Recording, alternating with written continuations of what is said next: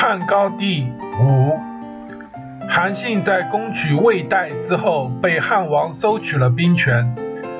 在与张耳一起率军攻破赵地后，又被汉王收回了兵权。但韩信仍对汉王贴然听命而不离去，这是什么原因呢？这正是汉王刘邦高人一筹的地方。汉王用来制约韩信的是气势，但不仅仅是气势，还因其在处理御夺上的周密，足以使韩信服气。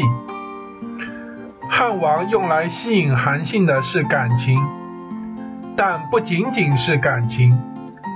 还因其不偏听、偏信和偏任，这样就可以使韩信坦然放心。汉王的所作所为没有不可让韩信知道的，韩信深知自己最终将被汉王所重用，而不在军权的一时去留，所以他认为军队属汉王如同属己一样，心中没有任何怀疑和怨恨。有什么理由舍不得而产生怨恨呢？假如刘邦把韩信的军权夺回又授予别人，假如他是怀疑韩信谋反需要加以防范而夺其兵权，那么项羽一次没给韩信封爵，就导致其叛楚归汉，而刘邦夺其三军大权又岂是一绝应不与可比呢？不肯让他人了解心计的人，如果以柔用之，则会招致失败；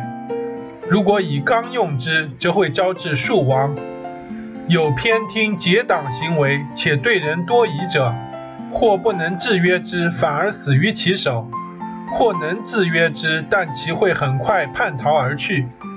周武王说，我有10个治理之臣，都能同心同德，10人与武王同心同德，武王也与10人同心同德，